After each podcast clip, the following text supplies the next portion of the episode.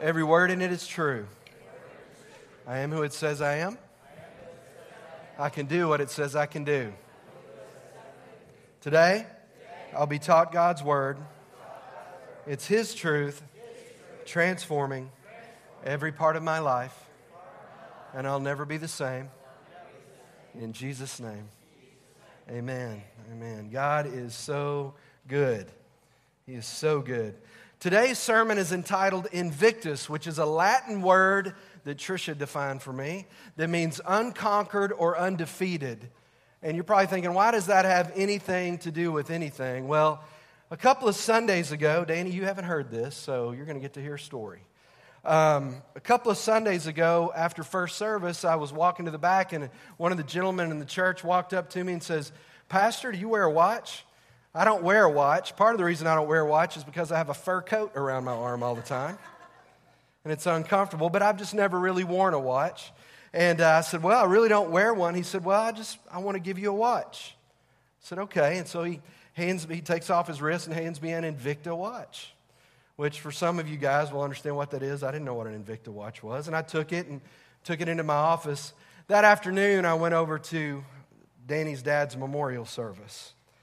And uh, got there a little early and went down and greeted Danny and Jamie and, and uh, Carly and hugged his neck. And right before his dad's service, Danny says, I'm so glad you're here because I have something for you.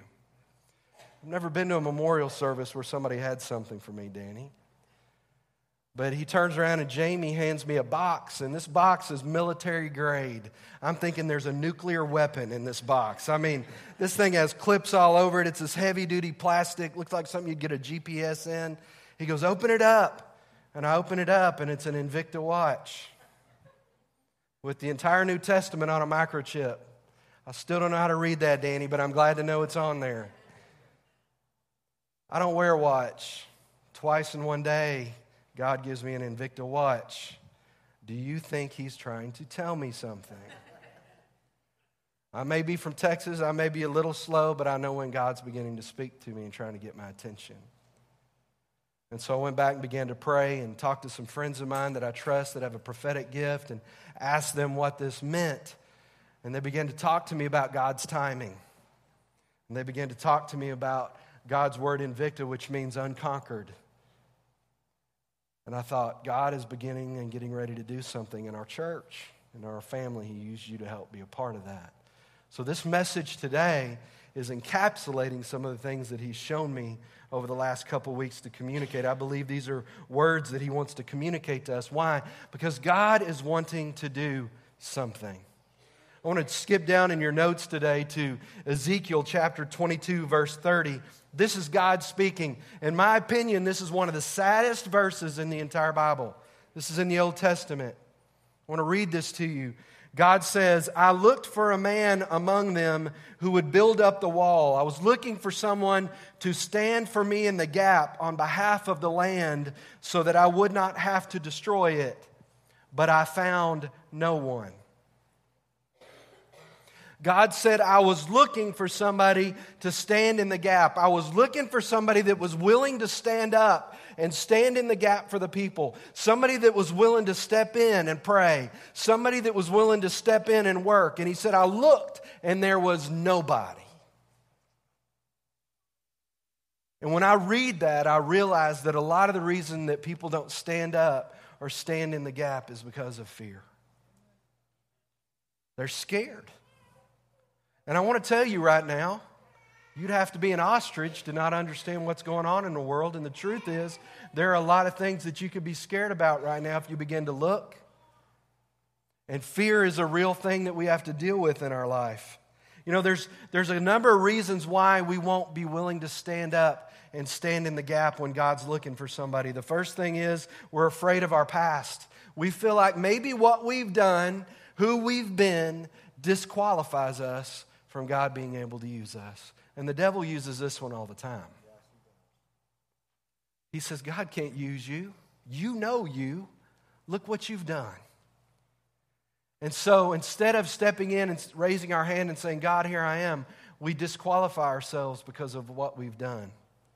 Romans 11, verse 29 in the Message Bible says this God's gifts and God's call are under full warranty.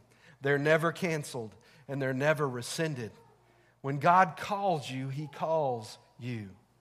And your past does not disqualify you. As a matter of fact, folks, if you'll give God your past, He will use your past to change people in your present and into your future. God is willing to use your brokenness, but here's the challenge you have to give it to Him. A lot of people are broken and they don't want to give God their past. They don't want to give Him the ability to work on it. They refuse to go to the doctor, they refuse to allow Him. Fear of our past. The other reason that people tend to not want to allow God to work in their lives, to step in the gap, is they, they're afraid of the crowd. They're afraid of what other people are going to think of them. How many of you maybe were in a family where you said, I want to go to church, and people looked at you like you had a third eye? You know what I'm talking about?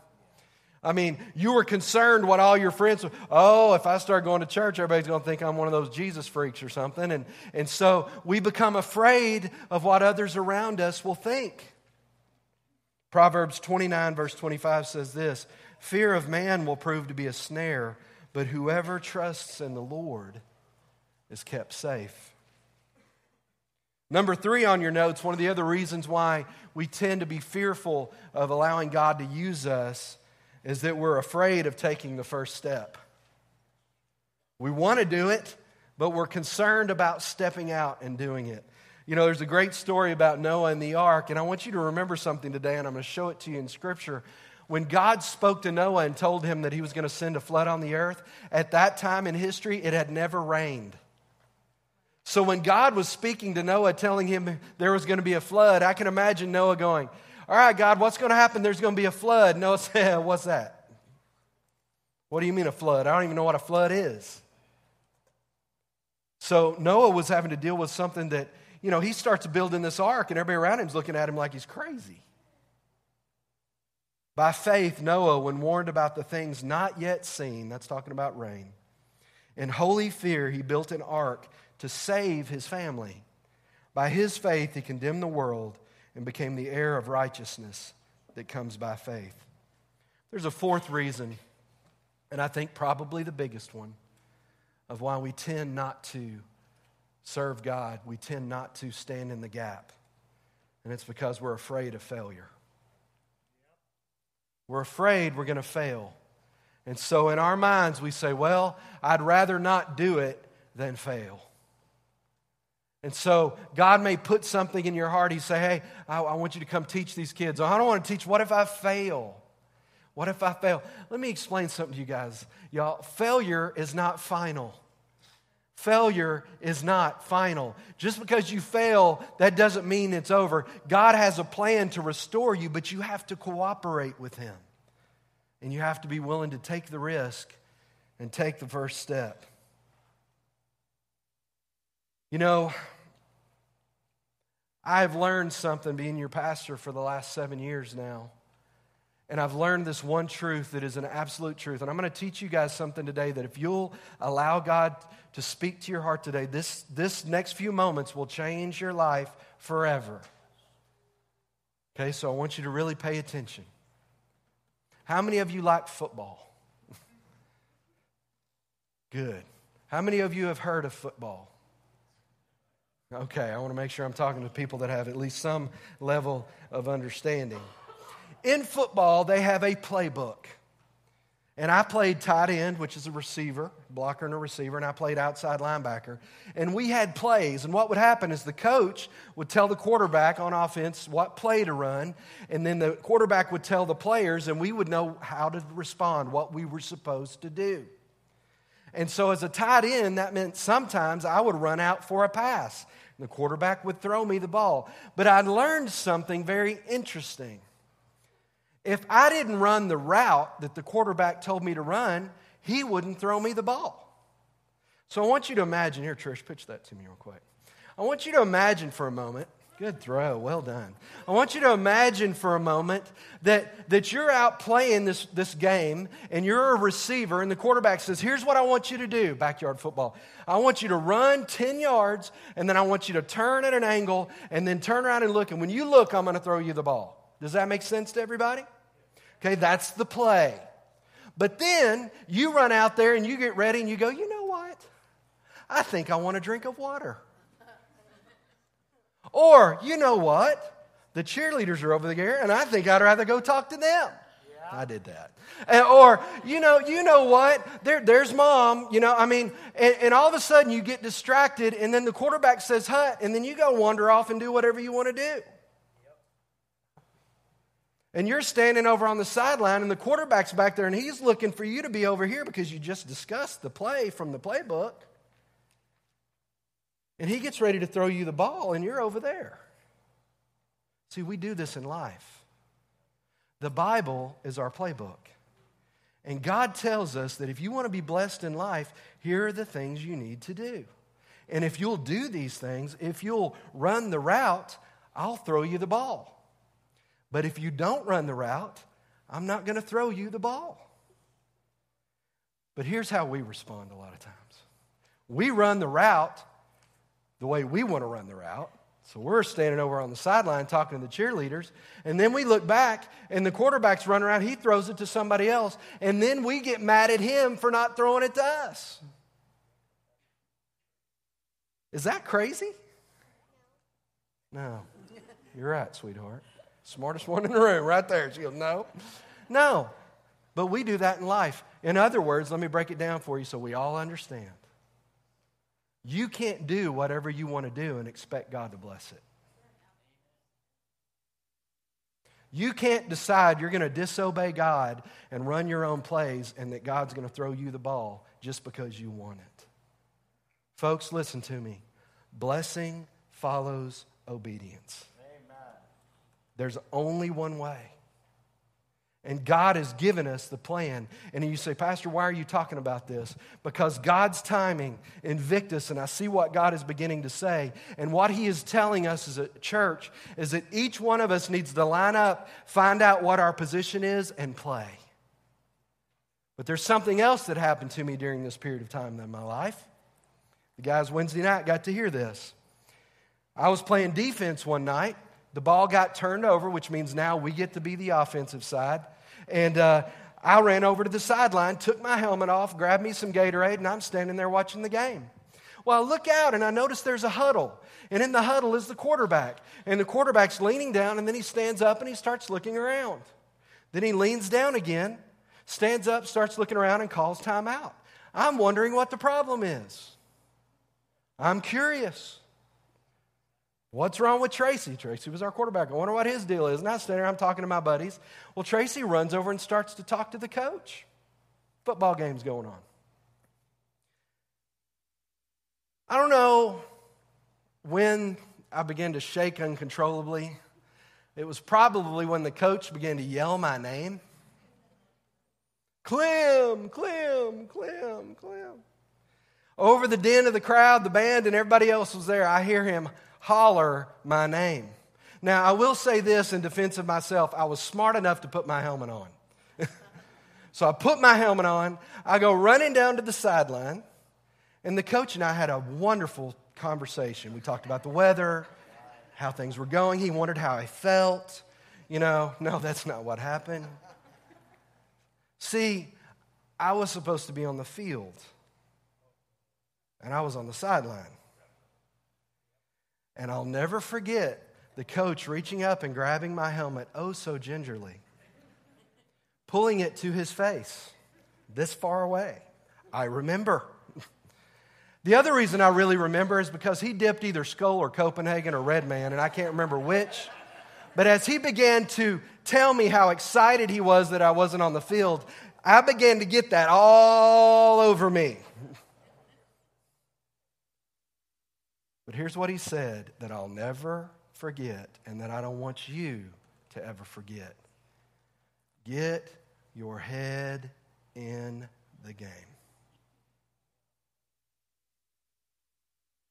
Get your head in the game. Because, see, what we're doing here is critical. What God has called us to is critical. And when you don't show up, And when you decide to run your own route, it's not just you that's impacted. See, because I wasn't in my spot, they had to stop the entire game because I wasn't where I was supposed to be. And when you don't function in your role in the body of Christ, we don't operate as well as we should because we all have a part to play. And each part is just as important as the other. There is no part on God's team that's not as important as everybody else. Everybody matters in God's kingdom. I'll tell you one more football story. Because I love me some football. When we were in Victoria, I assistant coached for Miles. It was his first year playing football. He played wide receiver. And uh, we were out practicing one day, and there was a gentleman that walked over from an apartment complex. He was probably in his early 30s. He was part of a group home, special needs. I think he worked at one of the local grocery stores doing carts or something like that. He was just barely able to function and get out and do things.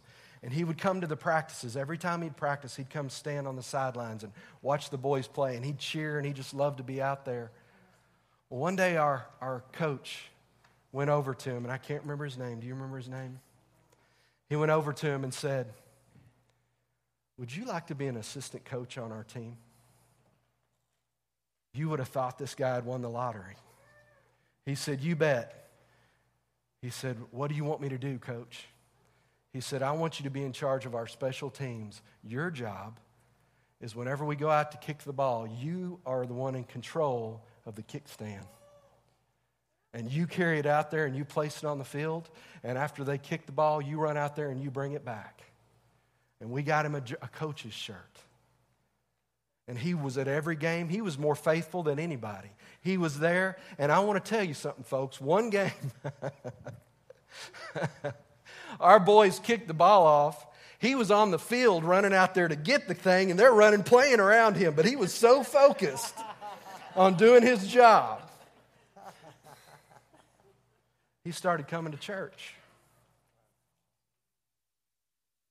One morning in church, and this is thousands of people. I'm in the sound booth. And I'm standing at the back of sound booth watching the sound team run, the media team run everything. And I hear this sound behind me of someone singing or something like that.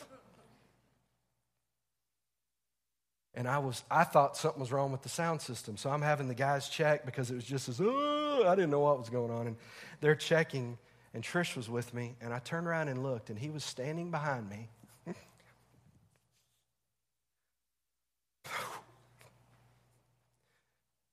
both hands raised, singing his heart out.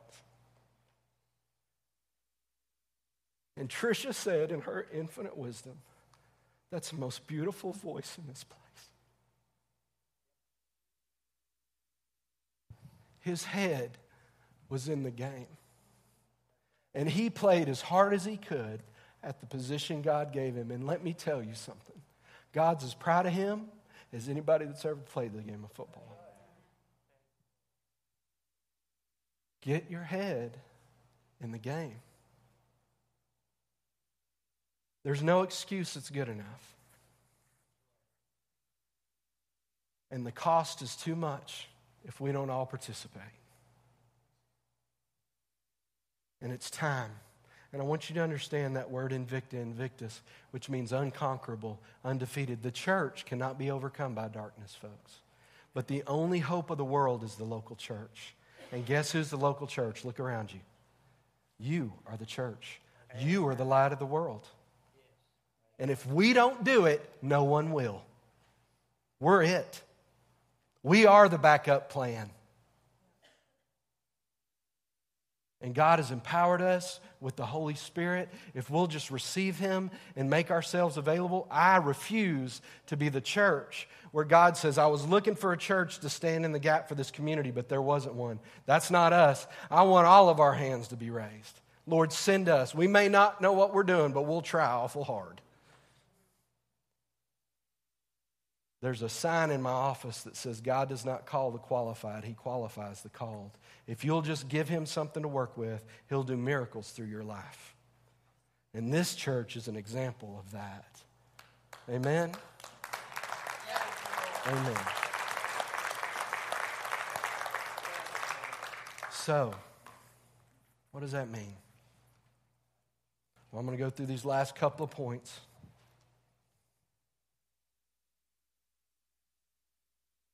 I put my iPad down, now I don't know where I put it. Here it is. Why does it matter if I make a difference, and how can I do it? How can I make a difference? We need to make a difference for those that are closest to us. Listen to this. Genesis chapter 7, verse 1. The Lord then said to Noah, Go into the ark, you and your whole family, because I have found you righteous in this generation. Let me explain something to you. When you fo- follow God, when you become obedient, it doesn't just impact your life, it impacts your family, folks. When you choose to follow the Lord, it impacts those that are closest to you. Noah's family was saved because of his faithfulness. And I want to tell you something. For some of you, maybe the answer is not with your teenagers to beat them over the head. Maybe the answer is to love them and get them to church and let God work on them. Amen? Because obviously what you're doing isn't working, right? Maybe the answer to the neighbor that bugs you to pieces is for them to get saved. Amen? Amen.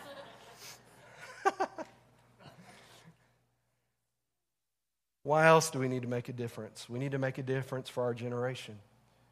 This is our time. I'm so aware of that. I turn 50 here in a couple months. I'm so aware that I probably have less time before me than I do in my past, and, and I, I want my life to count, but I want your life to count too. You know, the other day, and I'm so thankful for Josh coming in. He did a, didn't Josh do an amazing job?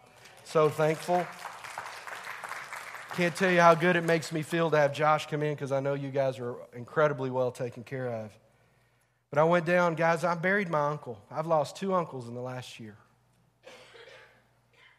This uncle was the dean of Southwestern Assembly God University. They named a building after him.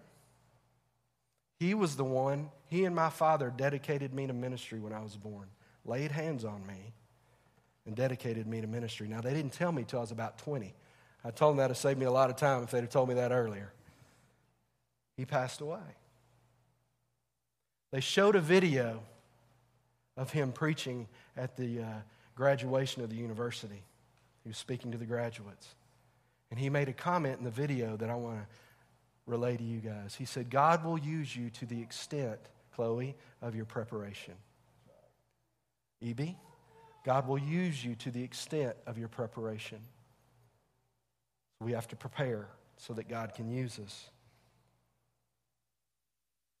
present that day were two of the three college presidents who are acting presidents of Christian universities in the United States right now that he was their personal mentor. He was the most humble guy you'd ever meet. If he was sitting in here, you wouldn't even take notice of him. But he left a legacy that's ch- touching lives and changing part of the world. His head was in the game. Finally, why we need to make a difference is for God. You know, we've sung these songs this morning, we've taken communion. I don't know about you, but I am so thankful. I love you guys. I was so glad to get home, Trish and I both. It was great to come into restaurants and sit down and people say, I heard y'all had a loss. I'm glad you're here. Here's your half tea, half lemonade. I love that. I love being part of a community that's a family. We love each other here, folks, and I hope you know how good we've got it. Because we could be in a lot of places where it's not like this at all. But we have a responsibility to the Lord. You're going to see over the next few months and years, you're going to see churches around the country that are that are, in theory, going to begin to build up walls around them, invisible walls where they hunker down and they say, Oh, we've got to protect ourselves from this evil world. The church was never meant to be a fortress, the church is meant to be a hospital. The church is meant to be a place that changes its communities and cultures, not as a fortress that keeps people out ever. Our job is to reach the hurting and lost people in our community. And if you want to see communities change, introduce people to Jesus and let them become changed. Amen. That is our mission. Amen. And we will settle here for nothing less. Why? Because our head is in the game. One of these days, it's all going to be over with. Like my uncle, he's done, he's run his race. And the Bible tells us that we want to be in a position where we hear Jesus look at us and say, Good job. Well done, my good and faithful servant. I hope he fist bumps me. Probably will. Right? But I want that. And it's not because we're perfect. And it's not because we're going to do everything right, but it's because we just trust God and we're going to surrender to Him and we're going to give 110% every time we go out there because people matter. Jesus died for people just like me and you. And this Saturday, there's going to be thousands of them standing out here. And you get an opportunity to be Jesus' hands and feet to them. Do you understand me? But there's going to be more coming because soon I'm going to ask more of you where we're going to begin to invest in the lives of people. And it's going to take effort, and it's not going to always be easy. But that's what it takes to change our community. Amen? Amen? Let's all stand this morning.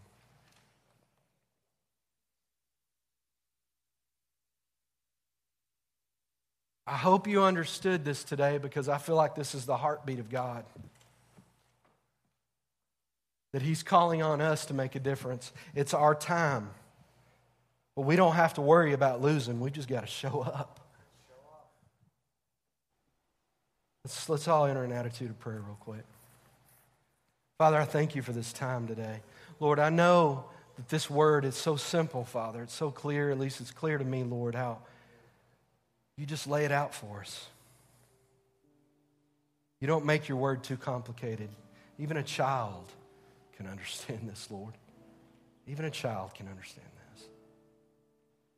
Lord, and I just pray right now in Jesus' name that you'd begin to speak to each of our hearts. This is for all of us, this is for me also. None of us are above this or below it. And Father, fear is running rampant in our world. Your word says that in times like these that people's hearts would fail because of fear, but we are not those people because the hope of the world lives inside of us. Jesus, you told us that we are the light of the world, that you want us to shine, that you want us to love those around us, that you want us to point people to the cross. If you're here today, nobody looking around, this is important. I know I'm talking to a whole lot of Christians this morning. If you're here today and maybe you've found yourself being on the sideline, the truth is, you and I both know right now that you've been doing your own thing. I know what that feels like. But you know you haven't been doing what God's asked you to do. Maybe it's sin. Maybe you've chosen to run your own route and disobey Him. And God's used this message as a wake up call for you. Folks, the wages of sin is death every single time. Maybe you're here today and you're a Christian, but you've been sitting on the sideline like I was. Instead of being out where I needed to be, I was, I was in the wrong place. But Lord, what a gift it was when my coach called my name. He didn't overlook me, He called me. And so, right now, I believe that you are calling people. For some of those that have been sitting on the sideline, you're telling them it's time to play.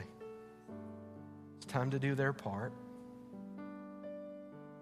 If that's you today, right now, in the holiness of this moment, this is about surrender to God's will for your life.